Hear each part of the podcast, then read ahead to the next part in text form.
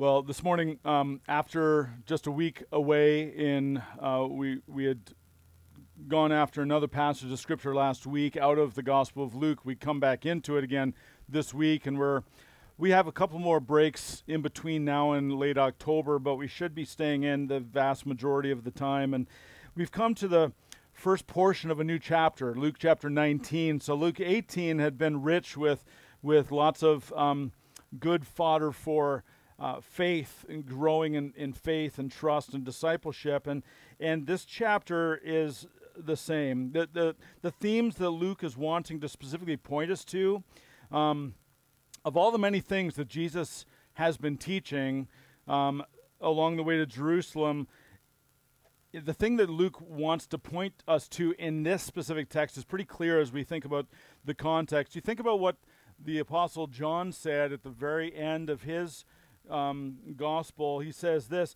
There are also many other things that Jesus did. Were every one of them to be written, I suppose that the world itself could not contain the books that would be written. All sorts of stuff that Jesus did that is w- way beyond what Matthew, Mark, Luke, and John have written about. And uh, so, what we see are purposeful moments in, in the history of Jesus' life, in the actions of Jesus' life, that Luke, in particular, in our study, wants us to see. Uh, of all the things that Jesus did, all the things that he had said, all the relational connections he had made, all the miracles, all the stories of grace, Luke points this specific story out. And the fact that he does do that, it should pique our interest to why? What's the big deal about Zacchaeus? What's the big deal here? There, there's something or some things in this story that we're specifically being shown and taught on purpose. So we read Luke, or read the Gospel of Luke, with this sense of anticipation because everything that Luke's writing is a, if you remember from chapter 1, an orderly account for Theophilus so that he would be certain of that which he had been taught. So the same is true for us. Everything that we read, everything that we're studying here is for our good. And so, what is it in the story of Zacchaeus that's so important that makes it, you know, make the cut uh, among all the other things that Jesus was doing? And why is this story important to us this morning, some 2,000 years later? The familiar story of the wee little man named Zacchaeus picks up as Jesus enters and begins to walk through the heart of the city of Jericho. Remember last week he was approaching Jericho. This week he's walked into Jericho, which is a city that's very close to Jerusalem. In fact, he's going to be just a little bit beyond one week away from his death at this point. So, the last thing, pretty much, that Luke wants us to see before he goes into the events of the week, of all weeks. Um, I mean, this is it, what we come to today. This is this is every bit of God's word is important. But you see, Zacchaeus, because I imagine many of you went to vacation Bible school or you went to Sunday school, and so you could sing along with me. Zacchaeus was a wee little man. A wee little man was he. He climbed up in a sycamore tree to see what he could see. You know, so, so we know the story what's the big deal? you know, I mean, it's a cool story. He's a little guy. I don't know. I think I think he might be Irish because he's a wee little man, right? But um, uh, anyway, so unexpected though in this story is that this guy, this guy gets saved. That's that's absolutely unexpected. You remember the parable of the Pharisee and the tax collector just a few weeks back. The Pharisee had all the credentials in the world, all the right answers, but it was the tax collector who threw himself on God's mercy, who Jesus declared went home saved that day. He had, he had nothing but the mercy of God, and he knew it. Absolutely unexpected was this publican over the Pharisee.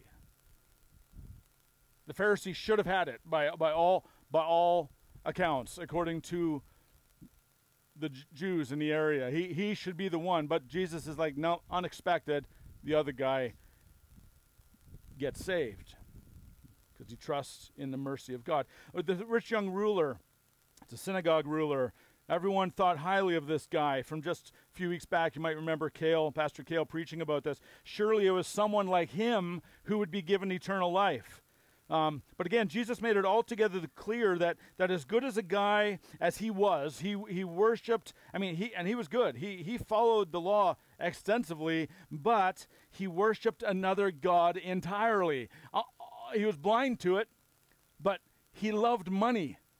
He, he loved himself and he loved money. And, and, and while man would think that that may not be a huge deal, Jesus stated that salvation and eternal life for that man who loved money was impossible. Actually, easier for a camel to go through the eye of a needle. It's ridiculous. There's no way it can happen. Um, the reality is that rich people who love money more than Christ, and I would just add impoverished people who love money more than Christ as well, cannot enter into heaven. And as we come to this text, we enter Jericho with Jesus and his followers. And what do we come to? But a rich man, a rich tax collector. And he would not have been on anybody's radar whatsoever of somebody who would be converted, be saved, be shown mercy. It's impossible to save a scoundrel of a man like Zacchaeus. Zacchaeus might have been a wee little man, but he was a jerk. And he was a he was a huge jerk. He was a huge self centered, self righteous dog of a man. People hated him. The one thing that Luke wants us to see this morning is that while with this man, according to the men around him and the women around him, even, even though they think that it's absolutely impossible, which certainly it is, according to what Jesus had just said. Um, with God, all things are possible, even, even a camel going through the eye of a needle.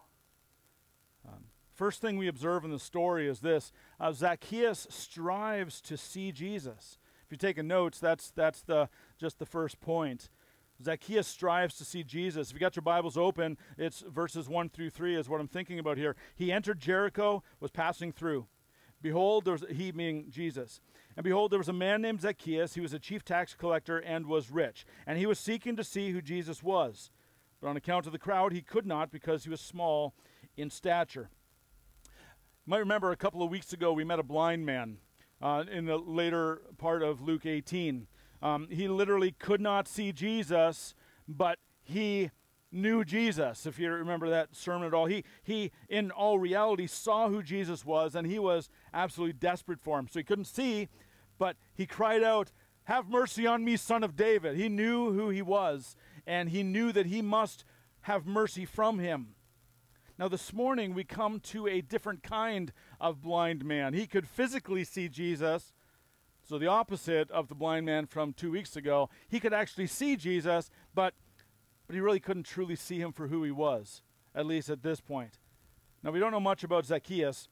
Um, and again, we, we all know he's short and whatnot. But this guy was filthy rich. He's the chief tax collector or a chief tax collector in Jericho, big town just outside of Jerusalem. So he's outside of Jerusalem, or he's outside Jerusalem in Jericho.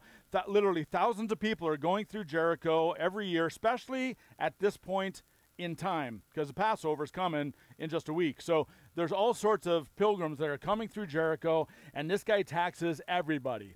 And and he because he's a chief tax collector. I mean, what a pyramid scheme, right? He's he's the guy who gets a cut out of every tax collector's take well, takings. So this guy is filthy, filthy rich. Um, and he was the least likely man to be saved that day. But for some reason, beyond all human understanding, Zacchaeus wanted, nevertheless, to see Jesus. He did. He, he, he perhaps was having an existential crisis, wanted to see who Jesus was, wondering, well, am I, am I, what, what do I exist for? Uh, this Jesus, I've heard about him. I've heard this and I've heard that and I've heard all, all this kind of stuff. I want to see who, who he is. Did he have faith in that moment? Uh, no, no idea. What we know is he wanted to see Jesus. It seems as though he had some sort of interest in him. He was, Jesus was this popular speaker guy, the men that the Pharisees hated, and yet all his buddy tax collectors that he had probably heard of through the weeks prior, I mean, what would tax collectors be talking about? Jesus, this Jesus, this this prophet, this this man who says he is the son of David and son of God and doing all sorts of miracles, who is he spending time with? Tax collectors, just like Zacchaeus. And so word may have gotten to him, and he was just interested in what Jesus was doing there and just to see him. Um, perhaps he felt that even though he was successful and wealthy, he was empty inside and wanted to consider something he'd never considered before that maybe Jesus was the answer to. We just we just don't know what the what the things are. Um, so Zacchaeus heard about Jesus, wanted to see him, wanted to get a look at him.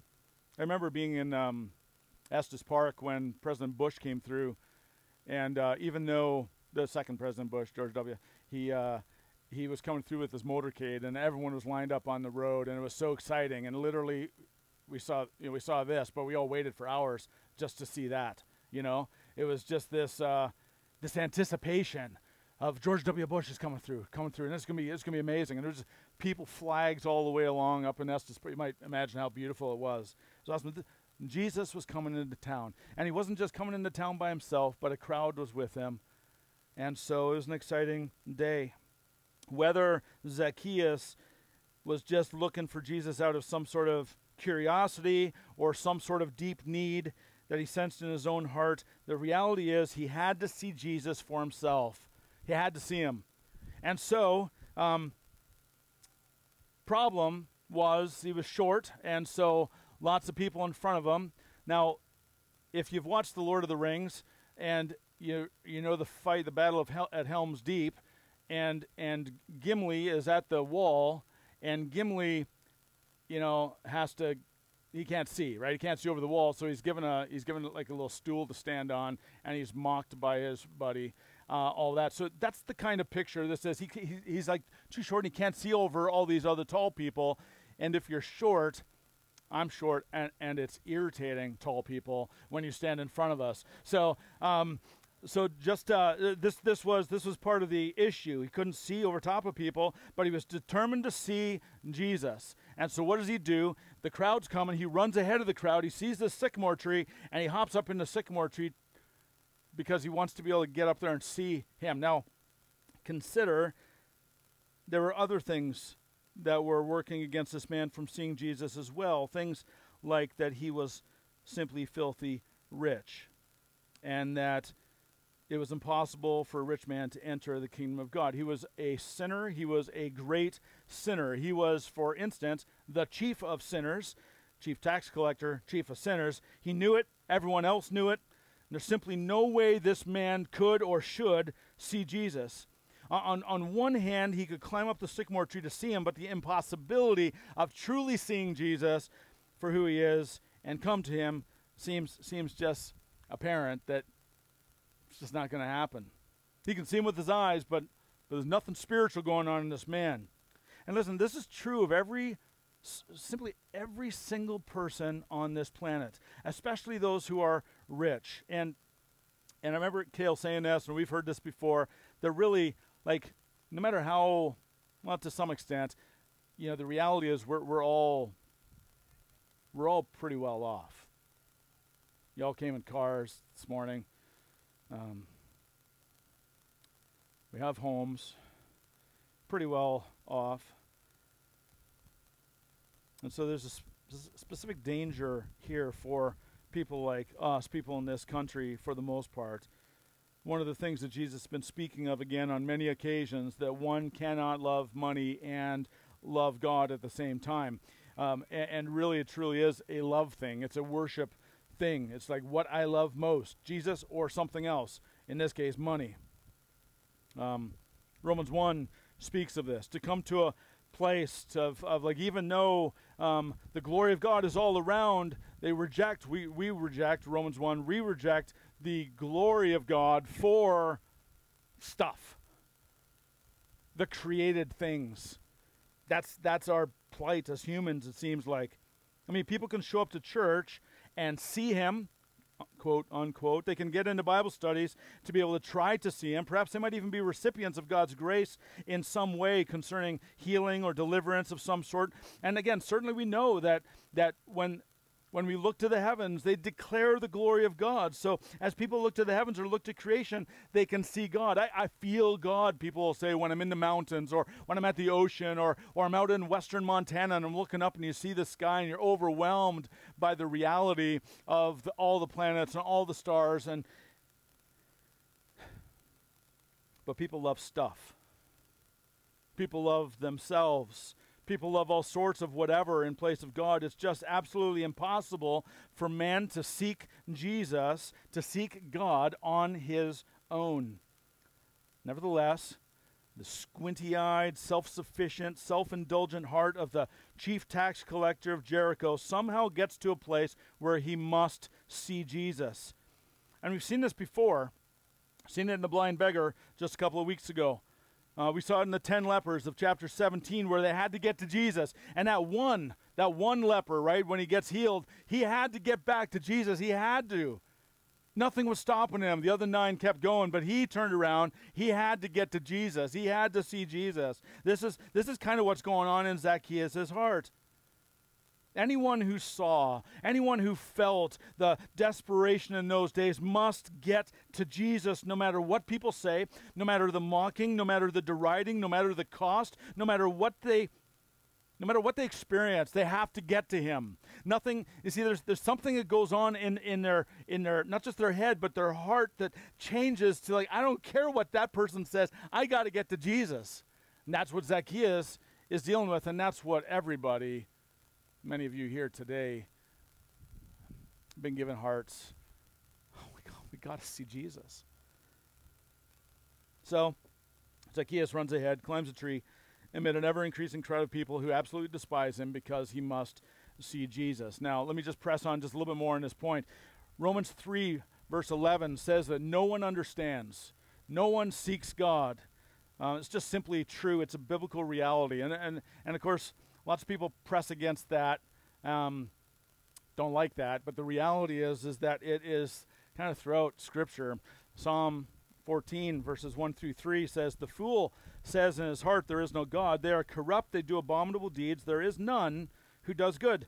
The Lord looks down from heaven on the children of man to see if there are any who understand, who seek after God. And they have all turned aside. They've become corrupt. There is none who does good, not even one. That doesn't mean people aren't generally good, but when it comes to being holy, as God is holy, there is nobody on this planet that can attain that. Romans 3 10 through 18 says, None is righteous, no, not one. No one understands, no one seeks for God. All have turned aside. Together they've become worthless. No one does good, not even one. So the question is okay, so what accounts, if that's true, which it is, then what accounts for Zacchaeus seeking to see Jesus? The, the man named Zacchaeus was not first seeking Jesus somehow because he had turned some sort of existential, rationalistic, spiritual corner in his life, and all of a sudden he sees because he read a book or because somebody told him about Jesus that somehow somehow he just like became a, a good guy and wants to seek Jesus. Rather, we'll see in just a few moments in point two is that rather than Zacchaeus being the one who seeks Jesus, Jesus is in fact the one who is seeking Zacchaeus. God had been the one working in Zacchaeus' heart already. We know this to be true. If we seek Jesus, if we love Jesus, if we long to follow Jesus, guess what that means? That means our hearts have been worked upon by God because left to ourselves, do not understand. The natural man cannot understand the things of God, Paul says in 1 Corinthians. It's, it's, it, it's potentially offensive, it's potentially frustrating to a world that loves to be self sufficient.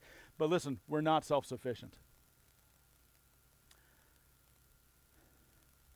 God had been working in Zacchaeus' heart. God has been working in many of our hearts as well. And if you don't know Jesus today, but you're here this morning, God is at work in your heart.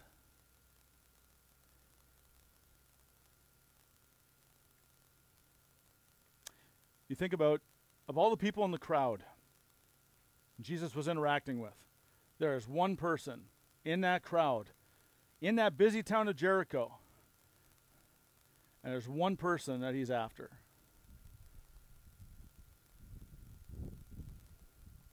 He gives Zacchaeus, particularly, an earnest desire that might even say an irresistible desire to see Jesus. He must see Jesus. He's not coerced into it. He, there's, there's, there's no guilt trip to Zacchaeus. You really, buddy, you're, you're a terrible man. You need to go see Jesus. You need to get your life figured out. Zacchaeus has something going on inside of him that has to get ahead of the people, has to climb the sycamore tree to be able to see Jesus in some manner. Um, his heart, there was something that was moved in his heart to get him to that place of earnest intention. So let's dive into the second observation. That is, Jesus finds those who are lost. Zacchaeus was seeking Jesus, but Jesus is the one who finds those who are lost. Verses 5 through 7. When Jesus came to the place, he looked up and said to him, Zacchaeus, hurry and come down, for I must stay at your house today. So he hurried, came down, and he received him joyfully. And when they saw it, that is the crowd and whatever, they all grumbled. He's gone in to be the guest of a man who's a sinner. All these people are following Jesus. They're just ticked off that Jesus is doing the same thing he's been doing all the way along. So, yes, Zacchaeus was on mission to see Jesus, but ultimately, seeing Jesus with the eyes means little. What matters here is that Jesus sees Zacchaeus and he is on mission to seek him out and to save him. That he is on mission to redeem Zacchaeus, to save him. And so, question again can someone like Zacchaeus be saved? He, again, he's a ruler. He's, he's like the rich young ruler, self sufficient in almost every way. He's a tax collector, honestly, having done so many bad things in his life and destroyed people's lives through his actions. He's, he's filthy rich. Even Jesus had said it's impossible, Zacchaeus, for you to come into the kingdom. I mean, he generally said that. He's a sinner, chief of sinners. I, you know, I don't know necessarily who to compare him to today. And each of us might be able to imagine what we believe to be the most impossible person coming to faith in Christ, coming to Jesus. We think of that coworker or that family member or a politician or a religious leader, the one that hates or, or the one that hates church, despises Christianity, totally self-sufficient, doesn't want to hear about your Jesus. Leave me alone. Stop talking to me about him. Now, perhaps it's just simply someone you've seen on the news and just assume, man, it's impossible for that person to ever come to faith. Yep, we have those people, don't we? We, we know we know there's people like that. Well, guess what? Everybody is like that. I mean, yeah, we've heard of stories happening, like our own stories of faith coming to Christ. But with this guy or with that woman, it just seems so impossible. There's just no way they would ever come to faith in Christ. You think about the person just for a moment and write that name down on your journal if you're taking notes. Because that person we want to pray for. The reality is that this is Zacchaeus. Zacchaeus was lost. Even though he had a great heritage, um, he was an Israelite, a great heritage. Zacchaeus was lost, even though he had a high position in his profession. He was, he was very self sufficient. It seems as though God had blessed him, even through the wickedness. Zacchaeus was doomed to remain lost because, you know, honestly, uh, up until at this point, he doesn't even know he's lost because he's the son of Abraham. He's a child of the state. He's a child of the, the chosen people of God. And so, surely that's enough. That's what the Pharisees thought. And Jesus is saying, mm. So, what are we to make of this situation, this man who has so much going against him? Well, we could talk about Zacchaeus a little bit more, but but I don't want to. I want to talk about the other person that's in the story, and that's Jesus.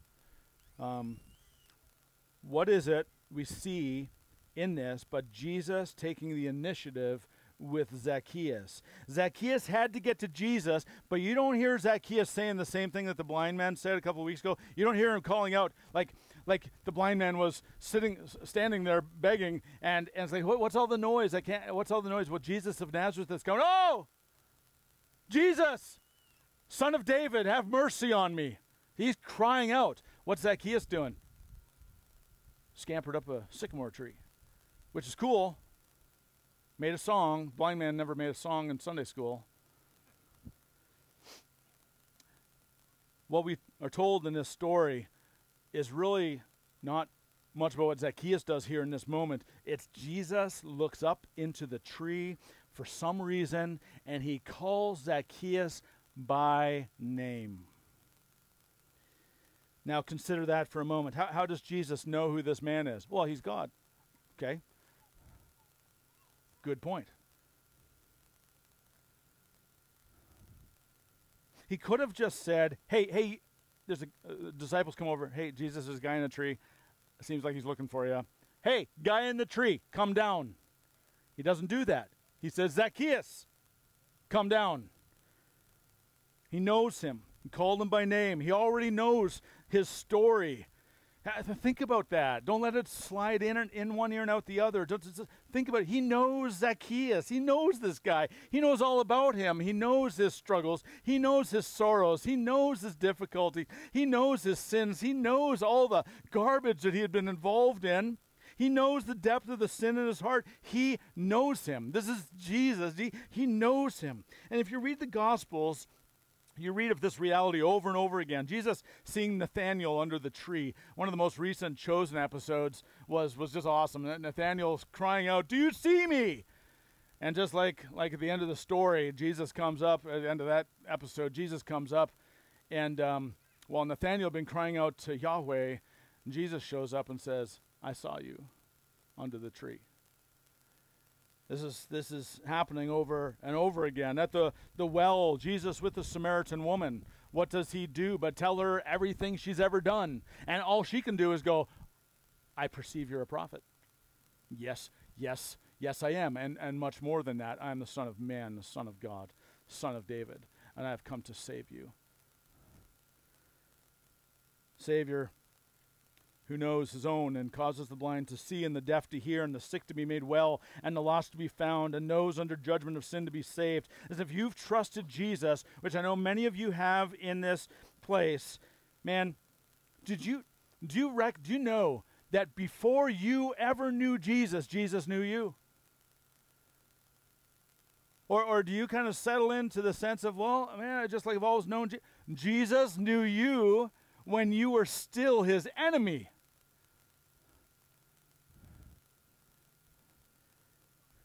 He searched for you before you ever sought him out.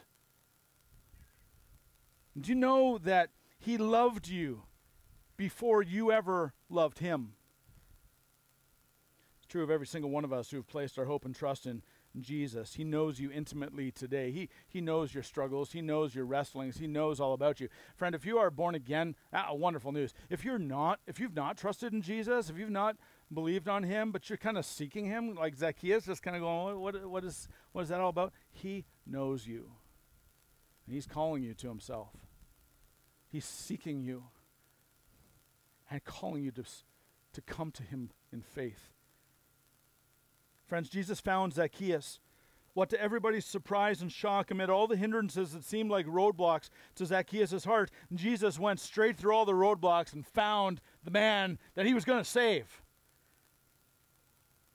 Zacchaeus, the wee little man, a sinner, just, just a dude in, in, Jer- in Jericho.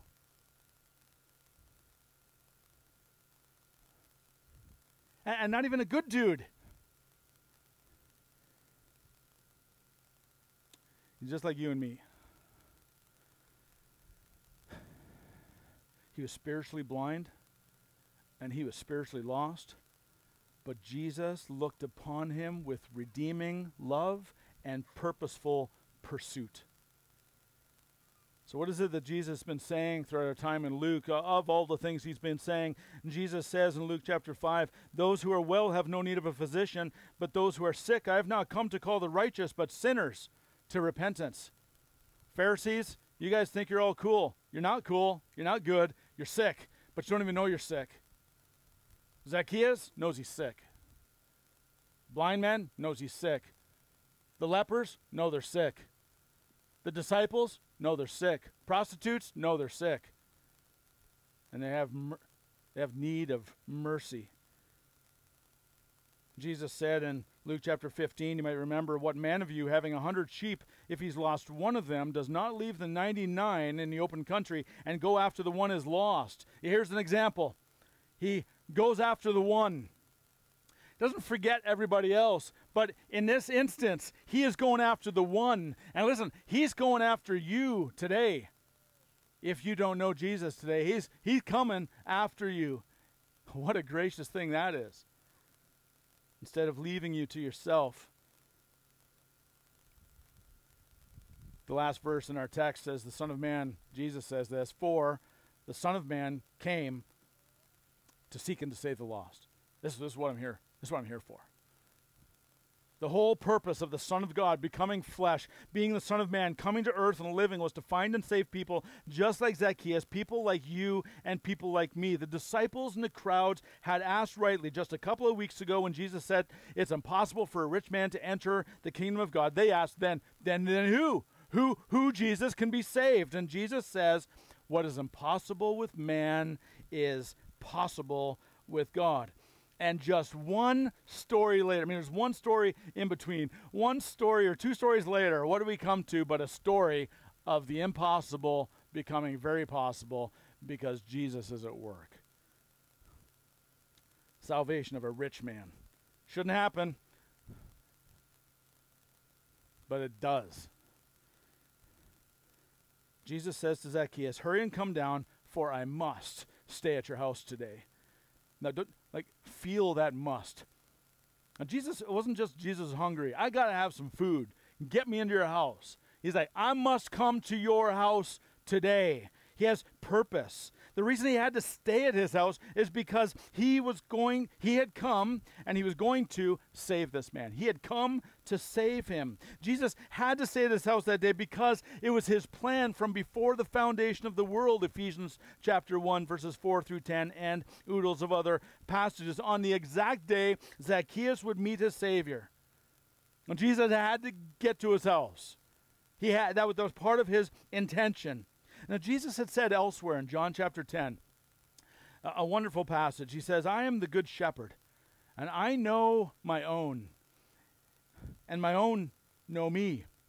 Just as the Father knows me, and I know the Father, and I lay down my life for the sheep, and I have other sheep that are not of this fold, I must bring them also.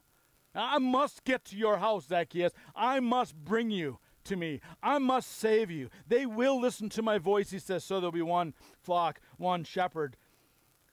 Friends, the seeker in this story isn't Zacchaeus, um, it's Jesus. This story is, is not even primarily about Zacchaeus. This is about the saving power of Jesus in a man's life, in a, in a, in a, in a foul man. And the same is true of your story. Jesus sought you and saved you. Your seeking of him, which you did, was entirely on account of him seeking you first. And the result of Jesus' purposeful pursuit of Zacchaeus, he gets his man. He saves him.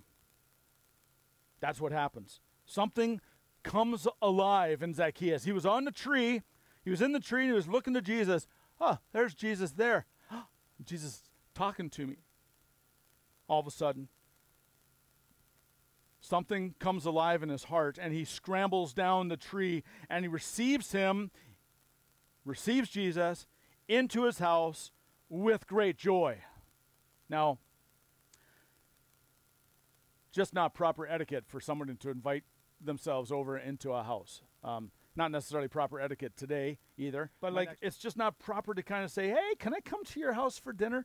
I mean, we do that. I've done that to the Sand- Sanders before, you know, and, and different people. Hey, like uh, Kate Ziny, I kind of like your um, your uh, your rolls at Christmas time. Could you give some to me? Um, and uh, and she graciously does. So so lack of etiquette, pastor non etiquette here. But uh, but the reality is, it's not super. It's not cool in our culture, but it's especially not cool in that culture. Hospitality was, but not inviting yourself over to someone's place. And Jesus did just that. He, he invited himself over. And rather than being put out or slow to respond, like I think I, hate to keep using all the all the like Lord of the Rings and uh, Hobbit language, but oh, like when Bilbo Baggins, you know, when there's when there's when all the people are coming into his house and he's like he does not want to share his food. He doesn't want them to come. Ends up changing his life. But but the reality is he he was really like hesitant. There's no hesitance in Zacchaeus. Zacchaeus scrambles down the tree with great joy and says, "Come on." He's not coerced. He's not talked into it. I'll come to church. Come to church. It, will be it'll be awesome. It'll be good.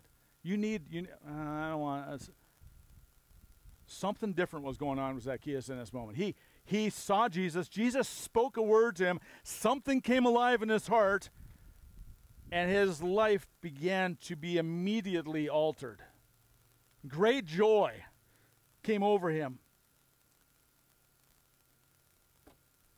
All who come to see Jesus clearly and place their trust in him receive him into our hearts with great joy. Zacchaeus is being saved. The way um, the way it would be described is that the Holy Spirit is regenerating a dead heart, bringing a dead heart to life. This is the work of a of a holy God in a person whose heart is dead. And and as a dead person, a dead person's not doing much about their dead heart. But Jesus makes them alive. Paul would say it this way to the Colossian church You who were dead in your trespasses and the uncircumcision of your flesh, God made alive. Who made alive? God. God made alive together with him, having forgiven us all our trespasses. And so, yeah, what's happening is Zacchaeus is being converted. He's being made alive. He's being changed from the inside out. And this ticks off the crowd. To them, Zacchaeus doesn't deserve it. And guess what? They're absolutely right. He does not deserve it whatsoever. But Jesus, nonetheless, has sought out the one sheep and has found him. And we see in this last point the immediate fruit of that salvation that's come to Zacchaeus. Third observation Jesus changes those whom he finds verses 8 through 10 says Zacchaeus stood and said to the Lord, Behold, Lord, the half of my goods I give to the poor, and if I defrauded anyone of anything, I restore it fourfold. And Jesus said to him, Today salvation has come to this house, since he also is a son of Abraham, for the Son of Man came to seek and to save the lost. So recall once more with me this morning of the, the response of the rich young ruler when Jesus told him that he lacks one thing. Uh, just to give away his wealth which in reality is his God. And he left sad on that day because he was very rich and he loved riches more than God, even though he was a religious man. He was a descendant of Abraham and expected to be part of the people of God. Well, here we see another descendant of Abraham who has been entirely enamored with money up until this point, who has now been radically changed. His love for money is gone amid meeting the greatest treasure. Not, the, the, the issue is not is not well as a christian should we give all of our money away or should we just give half away like zacchaeus did or repay people or what that, that's not the point the point isn't percentages the point is that money and and that lifestyle of defrauding people of money, the wealth, the, the, the, the God of wealth that was alive and at work in the, in the rich young ruler, um, sent him away into destitution spiritually. Um, Zacchaeus had this change of heart that all of a sudden the thing that was his God, money, became less than. And Jesus became more than. Way more than. And he says, Lord, the half of my goods I give to the poor, and if I have defrauded anyone of anything, I restore it fourfold. That money seemed secondary in his life. Jesus had his devotion. Jesus had his worship. Jesus had his heart. Does Jesus have your heart today? Zacchaeus is, in saying Lord, he's saying all, all of a sudden goes from Jesus to Lord, Master, Savior, Lord. I used to love money, just like 10 minutes ago. I used to love money. I love money so much that I defrauded people. I stole from the poor, but you have changed my life entirely. Now all I want to do is follow you. Friends, Zacchaeus' heart has been changed, has been altered. The, the treasure he had been looking for in money was now just seen as pittance compared to the treasure he had found in Jesus. And do, do, do you know Jesus as that treasure? What was he that treasure to you at some point in the past? And somehow he's become less of a treasure to you. Zacchaeus was born again. He was made new. That which was dead had come alive for the first time. And that's true of all of us who've been born again, all those who were once lost but have now been found. And again, I ask, is this true of you? Not talking about some sort of just spiritual life or or like commitment to the church or even just commitment to God or I'm talking as has your life been changed?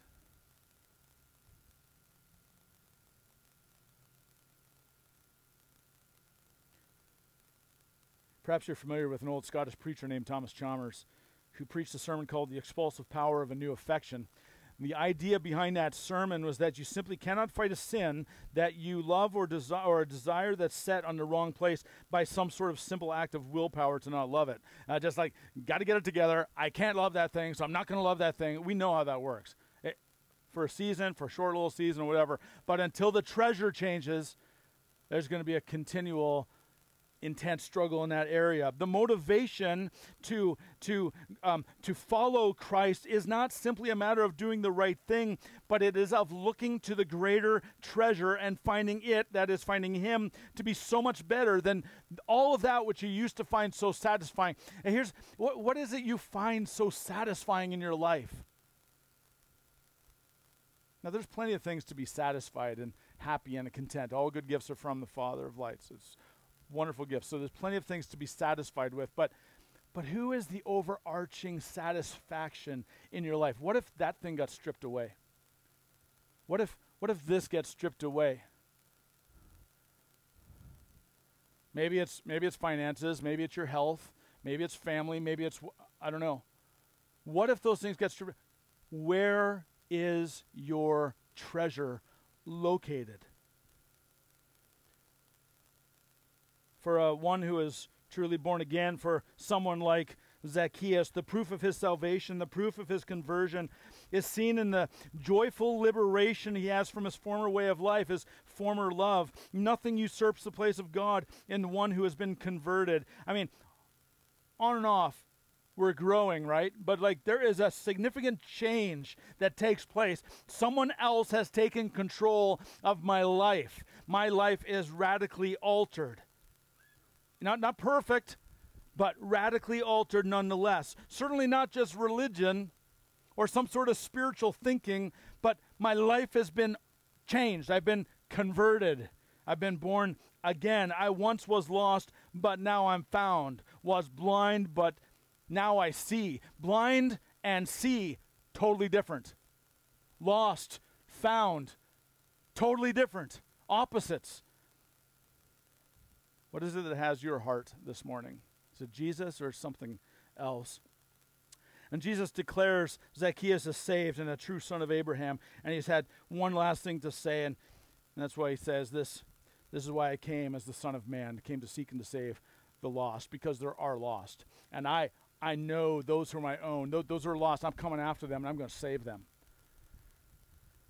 Zacchaeus is one of the lost sheep of Israel who Jesus came to rescue. Now, Luke places this specific story of Jesus' primary purpose, his main ministry, not to heal physical ailments or deliver from emotional and psychological bondage, all of part of his ministry, but the main thing was to seek and to save the lost. This is why he walked into Jerusalem in just a few short days to change the hearts of all who are his all that the way that he talks about it in john 10 all whom the father has given me. He's come to change the heart of all who are his throughout time to redeem his people from bondage to the world and free them to find in him the satisfaction and joy they long for. Friends the ability to know the good news of jesus christ in our country is astounding. It, it really is crazy astounding. The um, you can hear the gospel preached on the radio you can come free outside here and hear the gospel. You can listen to it on Spotify. You can any, any sorts of podcasts on TV. Churches all over the place, stadiums, newspapers, street corners. Yet we are a country that is inundated with all sorts of things that make lousy gods, gods that damn rather than save. And there have to be some who are here this morning who are struggling in their sense of worshiping these false gods and, and, and, and wanting to follow all that they have to offer, striving to find satisfaction and security and all that stuff that the world has to offer. And Jesus is saying to you today, if that's where you are, you're lost. And you need to be found. You're a sinner and you need to be forgiven. And and far from that being negative news, um, it is amazing news to hear that this morning because Jesus says, You're lost and you need forgiveness. And guess what I came for? To find you and to forgive you.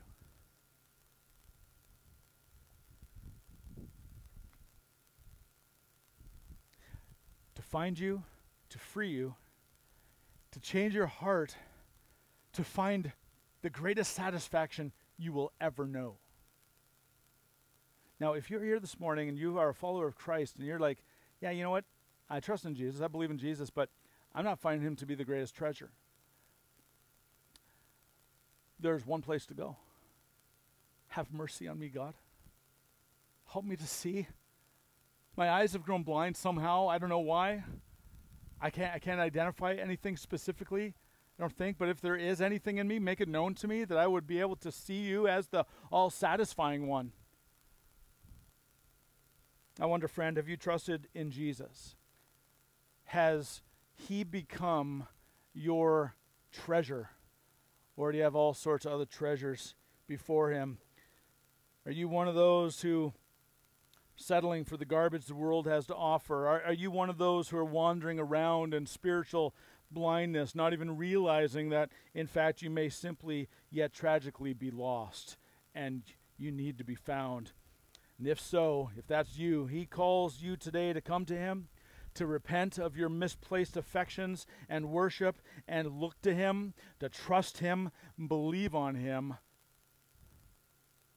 to scurry down out of your sycamore tree and receive Jesus with great joy. May that be true of you today. And friends, for those of you who are born again here, who have trusted in Jesus, I mean, there is, I mean, everybody, we don't know everyone's heart, right? But, but like everywhere we go, people need to hear this news. There are people who are lost all over the place. Jesus said, I have many in that town that are not yet mine. I, I must save them. There are people in Bellbrook. There are people in Waynesville. There are people in Kettering and Beavercreek and Fairborn and Dayton, Sugarcreek Township. All sorts of people who need to hear the gospel, the good news, and be found. And one of the, ra- one of the ways Jesus finds them is through you. He has you in different places in this city, in, in, in spheres of friends and neighborhoods where you can have impact in some manner. Start by praying for your neighbors. Start by praying for your coworkers, for God to give you a heart to introduce them to this good God. If you're struggling in having desire yourself and intention to follow Jesus and he's not your greatest treasure again, you know, look to him. Uh, and pray to Him and ask Him to move in your heart as He once did. To, to, to think about the way that the Spirit said to the church in Ephesus return to your first love. What does that look like? I think it looks like going to Jesus, who's your first love, was your first love at one point, and say, Jesus, you got to change my heart. Something's got to happen. You got to move in me. And may He do that. Let me pray.